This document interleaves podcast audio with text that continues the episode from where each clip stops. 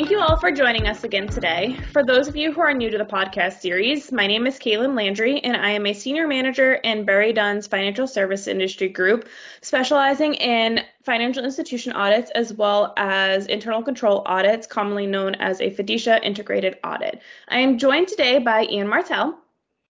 Thanks, Kaylin. Happy to be back for episode two today. Um, yeah, I mean, similar to Kaylin, I've had a lot of really great experience working with our different uh, financial institutions clients, and really started to dig in deeper uh, into the internal control and, and uh, I C F R audit side of the house. So really happy to uh, be part of the series as we start to get into some more of the details. Excellent. Thanks, Ian. Um, so just to recap briefly, in our first episode, we discussed the general overview of what internal controls over financial reporting is and when an audit is required. What we're going to touch upon in this episode is how to prepare for an audit of internal controls over financial reporting and some commonalities of audit evidence that we should be looking at during the process. All right. Yeah, you said it. I mean, you know, so our first session, we really kind of laid a groundwork and took the high level view. Um, but as we start to get into more of the details and, and maybe move towards what the steps are for preparation for an audit, would you mind giving us kind of an overview in your experience, Kaylin, of maybe the steps you would expect an institution to have gone through prior to an audit of their internal control over financial reporting? Yeah, that's a great place to start and to recap from our first episode. So during that episode, we really honed in on the fact that the area to start with is looking at a risk assessment as well as a fraud risk identification to see which significant areas as part of your financial statement you should be honing in on for key control consideration. So when you're looking at this, we really recommend that management start at least a year before you think that you're going to have to become compliant under a FDICIA integrated audit regulations, that you want to take the time to match the components of your internal controls that you already have in place with the COSO principles, so therefore you can identify any gaps in coverage. Typically, we can usually call this the vetting process. So what you want to make sure is that you are thoroughly documenting all your controls. During this process, you'll also look at areas that are considered high risk and low risk and determine if you have addressed an internal or an external fraud risk within those controls, and also which key assertions they cover, such as existence, valuation, or completeness. You want to get the buy-in of your management, especially of the departments that are going to be involved with these key controls, because they're going to be required to sign off on the key controls that are put in place for their specific departments. All right, so it sounds like there's a few different avenues management could take, and, you know, a handful of key stakeholders they want to bring kind of into the fold. Um, do you have anything for maybe a best practice recommendation, or, or I guess recommendations um, that management might consider when they start the process? Yeah, absolutely. So when you're getting into this process, we highly recommend setting up meetings and involving both your external auditors and your internal auditors directly from the start. They will really help you decipher what you have in place and the key controls at hand to make sure everything is covered, and they can also add in some recommendations.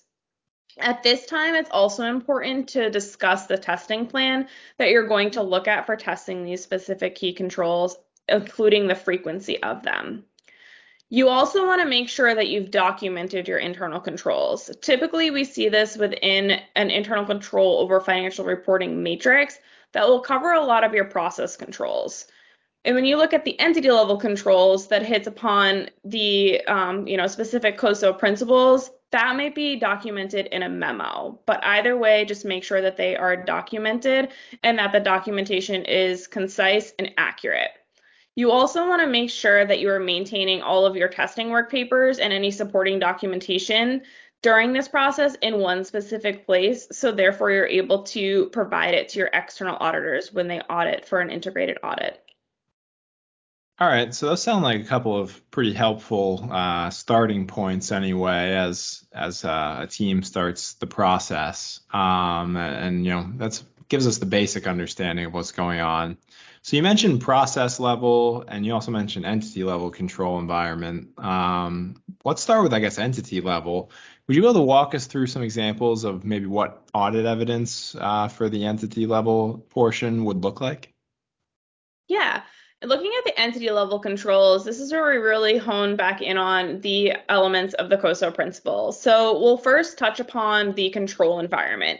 Within the control environment, this is where you're looking at tone at the top of the institution, as well as policies and procedures. So to gain audit evidence for these specific areas, the first thing we'll look for is documentation of the policies in place at your institution. Some examples are your corporate governance policy or an ethics policy that's currently in place, and also how that policy is acknowledged by both your employees and your board of directors. You can also have guidance within your employee handbook, as well as potentially a whistleblower policy, and also looking at your significant financial statement areas for policies such as loans, deposits, investments, or the allowance or accounting. A couple other examples are your audit committee and board meetings. So if you have sample packages of these, these are really good evidence in regards to the agenda items that are discussed at each of those meetings, really helping to provide guidance on the tone at the top and indicate that, that is, it is occurring on a frequent basis. Another area is if the board or the audit committee performs a self-assessment, indicating that they have a chart of responsibilities that they're supposed to adhere to on a frequent basis, going through that and making sure that they are following up and actually adhering to their specific responsibilities. The last item under this area is making sure that the institution has competent personnel that is hired and ma- maintained. And some examples to support this would be a completed organizational chart in place, job descriptions that employees are able to go back to and adhere to, as well as a performance evaluation, what that looked like and how frequently that is um, that occurs with the employees. The next area is looking at the risk assessment element of COSO. So within this, you're looking at what management choices are, what tolerance for risk the institution is willing to take, also the internal and external factors that come into play, especially as it's related to fraud risk. Some examples of auditable evidence within this would be looking at if the institution has an enterprise risk management program or policy in place, a business continuity plan or a succession plan. And for the I T side of the institution, if there's a cybersecurity risk assessment, and again, a documented fraud risk assessment. All right, so, and I'm sure this may sound like a broken record by the end of the series, but a lot of this just seems like it's stuff that's already going on and that, you know, management should just be taking credit for. Um, you know, I, I couldn't imagine an institution not wanting to hire the most competent people and, you know, keeping those folks on board and, you know, maintaining policies for your employees or a handbook, all stuff that seems to go on kind of behind the scenes every day. Um, so I, I'm glad you brought all that up. It seems like a good way for management maybe to get a head start on this process and just maybe, you know, take time to become aware of the, the things you're already accomplishing. Um, so how do we kind of go on from there? Excellent. Thanks, Ian. That's a great summary of it. And to really hit home that document, just document, document, document what you already have in place. Um, So from there, we're going to look at information and communication. So again, something that occurs regularly at your institutions, both internally and externally. And a lot of the supporting evidence can come from the control environment process, which we just briefly touched upon, as well as the monitoring activities, which we will touch upon here in a moment. But some specific auditable evidence under this area would be considered looking at your Regulation O items. So is there an audit that's completed on an annual basis? Is there a related party listing in place? And looking at your insider loan policy and making sure that it's discussed appropriately with employees and board members. Also looking to see if the institution has an audit committee charter in place, a board governance policy in place, and lastly would be an account certification program. So this really follows up on your financial reporting and your general ledger accounts that are required to be reconciled on a consistent basis. And really this program would document that and have a policy in place as to what personnel should be adhering to to make sure they are compliant with that. The last area we'll touch upon is monitoring activities. So bank management is responsible for monitoring the key identified controls in the matrix. One way to do this is making sure that there is a control exception tracker in place. So once you've established and test controls, it's really important to track any exceptions and deviations that have occurred throughout the frequent testing. You also want to make sure that you've established a process to track and address those exceptions performed by all parties, so those that are identified by management testing, internal auditors, as well as external auditors. And you want to make sure that you are presenting this to the audit committee or the board on at least a quarterly basis. All right, awesome. That's a pretty good overview. And it seems to me like, you know, entity level controls are really just covering kind of the high level operation of the institution, the stuff that goes on, you know, behind the scenes that customers certainly wouldn't really be aware of, but at the same time would probably expect to be in place. And while they're not specific to any individual areas, you know, maybe your finance or lending departments, uh, they're definitely critical to sound operation of any institution. And, you know, again, these things are already most often in place at your institution and really should just be documented. And, and at that point, you can just provide them as evidence. So now that we've got a handle on what Uh, the entity level side of things looks like as far as, you know, maybe audit evidence and, and the specifics there, would you walk us through the other side? So the process level controls and what, what management might expect to uh, be providing on that end? Yeah, that's a great next area to jump into, as this also addresses the control activities element of the COSO framework. So first, we'll jump into financial reporting. So financial reporting is typically sometimes an area where there are controls in place, but they may be missed in the actual accumulation of internal controls over financial reporting within a matrix. So when looking at this, some examples of controls that we typically like to see in the matrix is documentation of review of any new accounting or auditing standards. This may be in a memo form indicating that management has reviewed the new standard. They understand the implications that it may have on their financial reporting and then the results once they've actually implemented these new standards, if applicable for their institution. Another area is making sure there's documented controls over analyzing financial results and reports, such as your monthly reporting packages that go to the board of directors. Also looking at controls over your chart of accounts. So how do they create accounts, modify accounts, delete them, and then as well as the reconciliation procedures of those specific accounts. Also looking at controls over the call report and the Y nine report, if applicable, with a holding company, and your review of manual transactions and non-post items. Additionally, you want to make sure you have documented controls over your tax position and your deferred tax calculation. Please tune into our next episode, which directly involves the specific controls over these areas and what to have documented for them. Also, documentation that management has reviewed significant estimates, as well as the use of third-party assumptions for investment fair value or your pension or post-retirement obligation. And lastly, a review of annual financial statements, including completion of the disclosure checklist. So now that we've gotten kind of the high-level financial reporting kind of out, out there on the table, um, what about maybe the significant audit areas? Um, you know, maybe stuff that, you know, for any institution, your auditors have been looking at probably for years now, um, well before, you know, FDICIA even kind of appeared on the horizon for you. What do you typically see for those areas, Kaylin? Yeah, so looking at your financial statements and after you've performed your risk assessment, typically the areas we see as the most significant and higher risk are investments, loans, which also includes the allowance for loan loss, and deposits.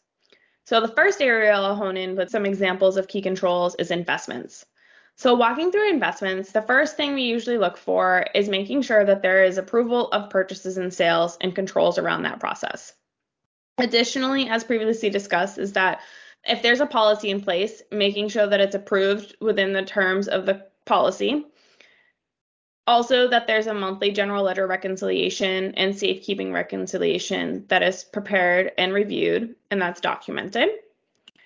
For yields, making sure that they are calculated and reviewed, and management investigates any potential exceptions that occur on a month-to-month basis, and that's documented.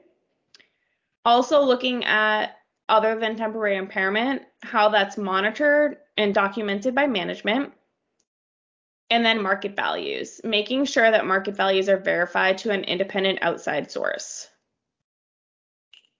The next two areas we'll cover together are loans and deposits, as they are really document, they're documented and tested separately, but the basis behind them are very similar, so therefore easy to cover together within this series.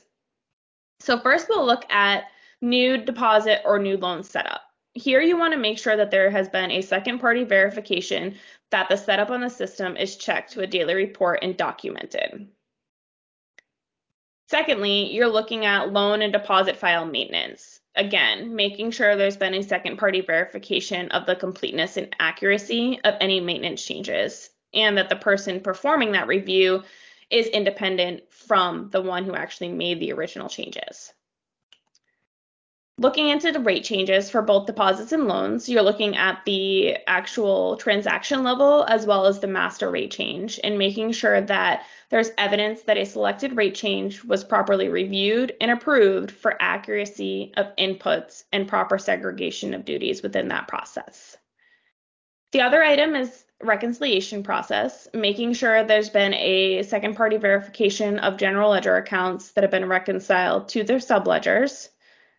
And lastly, looking at loan yields as well as deposit cost of funds, similar with investments, making sure that they are calculated appropriately and fluctuations are reviewed on a consistent basis with a specific scope set by management to look into any potential variances that have occurred, and making sure that the responses to those are documented. When we look at just loans alone, there are a few controls specific to loans, which we'll discuss next. The first being loan documentation. Typically, we like to see that there is a checklist in place to verify all documents necessary are included, and there's been a secondary review of that process. We have seen a lot of institutions, especially on the residential side, moving towards a software resolution for this, where the loan cannot move through the process until all specific documents have been received. And so therefore they don't have a checklist in place. They're really relying on this system, which is an okay control to utilize. What we would then ask is that there's a specific documented review of the S O C one report, and that is a key control within your matrix. Last item for loans is the policy. If there's a loan policy in place, make sure that it's reviewed and approved on a consistent basis. Looking at deposits, there's two specific areas here that wouldn't be covered the same as loans. The first one being review of dormant accounts, making sure there's a specific key control over this. Sometimes we may see this included within deposit file maintenance or its own separate control, depending on the institution. The last item would be review of employee accounts, making sure that there's some type of consistent review of employee accounts and what that entails, and making sure that it's documented. Awesome. It's so great to have you and all the experience you can offer here speak to those areas. Um, there's a lot to them. I know for me, one, I, one item that kind of had my ears uh, perked up was when you mentioned the allowance, um, just knowing kind of the complexity and uh, kind of the, the time that can go into preparing an allowance calculation. Um, should management expect to see, you know, maybe a similar level of effort on the fiducia side as it pertains to the allowance? Yeah, the allowance, as you mentioned, is a very significant area, and that's where we should hone in to make sure controls are documented appropriately. The first area that we look for is the overall calculation of the allowance for loan loss, making sure that it is supported by the methodology laid out by management, and that it's also in compliance with the institution's policy, and the inputs are reviewed and compared to the qualitative memo in place. And if it's presented to the board for review and approval, making sure that has been documented within minutes.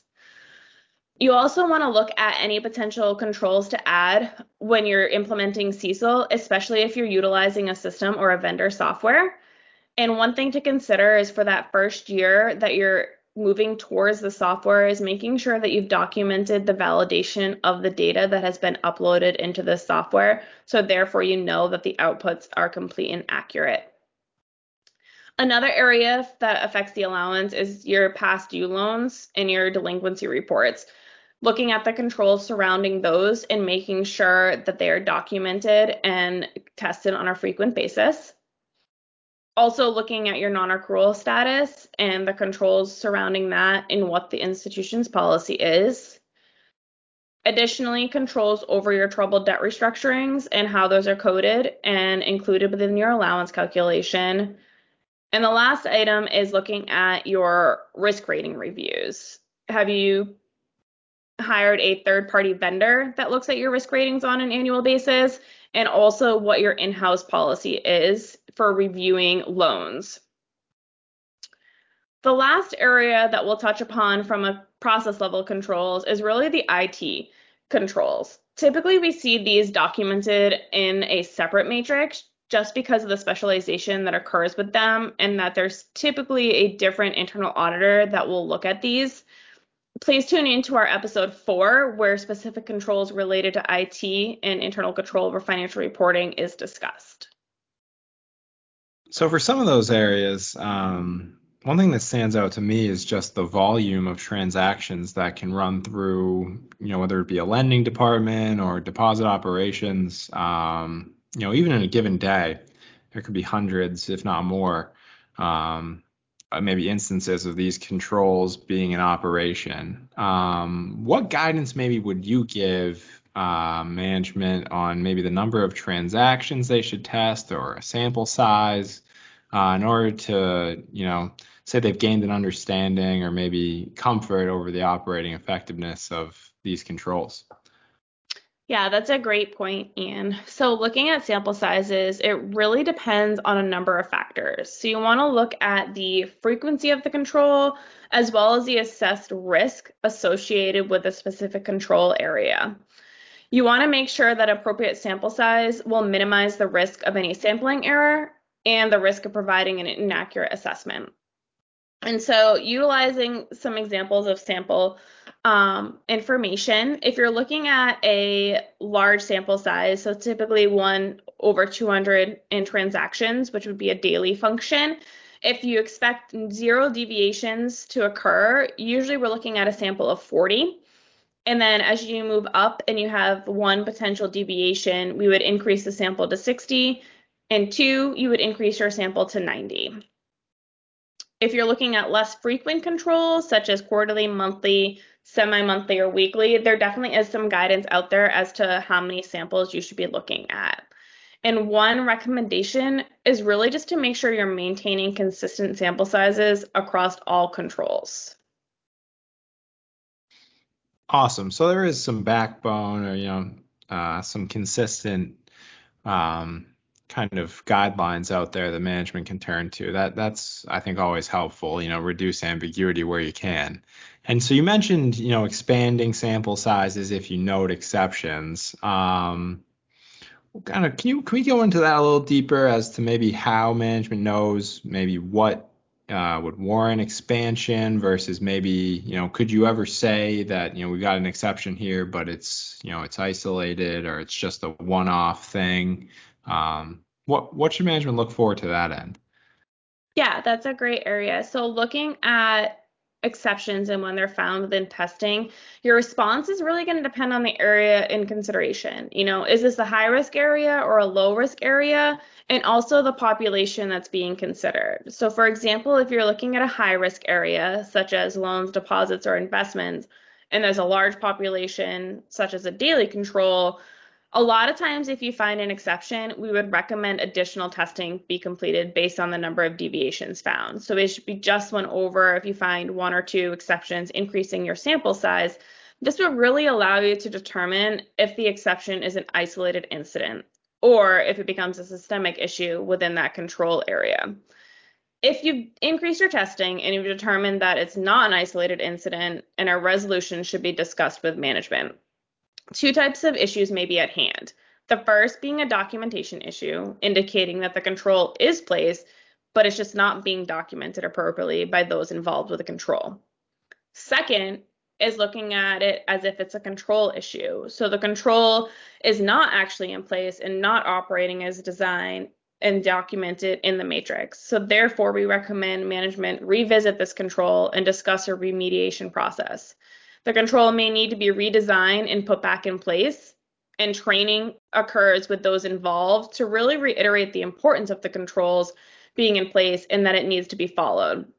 If this is something that is identified during interim testing, you can complete follow-up testing for the remainder of the year to verify that the control is in place and operating effectively as of the year end. All right, that's, I think, a, another helpful area to look at. Um, you know, if things do come up during the year, you don't need to just slap a an F on it and call it a failure. Um, you know, you have opportunities to remediate. Um, so say something does come up early in the year during testing, what would you recommend for maybe, you know, your best way uh, to track exceptions uh, throughout the year as they come up? Yeah, that's a great segue into a wrapping up of this series. So really looking at that is you want to make sure that you are tracking all your exceptions that occur throughout the year. You want one main point of contact for tracking the exceptions as well as one place for tracking them. So typically what we recommend is that there is some type of control exception tracker that is put in place, and that all items that have occurred throughout the year when testing are documented here. Even if it's able to document it as an isolated incident, therefore it just shows the full picture to the internal auditors as well as the external auditors what has occurred within the specific key controls throughout the year, and it helps them provide an opinion at the end of the year. It will also help management categorize any potential exceptions that come up throughout the testing phase. Can you look at it and indicate that it's been an isolated incident, that you've increased your samples, and you know that it was only a few instances that it occurred? Or do you have a control deficiency at the end of the year? Or you may even look at to see that it, maybe it's a significant deficiency or a material weakness. If any of these do occur, it's something that you should discuss frequently and consistently with your external auditors and also present them to the audit committee. Awesome. Thank you, Kaylin, for giving such a detailed look behind the curtain. It's always so great to get your perspective on how to best approach the unique challenges FDICIA implementation poses. It looks like that's all the time we have for today's episode. I know we've provided a lot of information today on FDICIA internal control over financial reporting implementation using the COSO framework. If you're looking for assistance with your FDICIA implementation project, or would like a second set of eyes as you refresh your existing documentation, please reach out to Barry Dunn's financial institution team at info dot barry dunn dot com. Thank you all for listening, and we look forward to sharing our next episode with you, where we'll take a deep dive into the implications of FDICIA on your tax accrual process.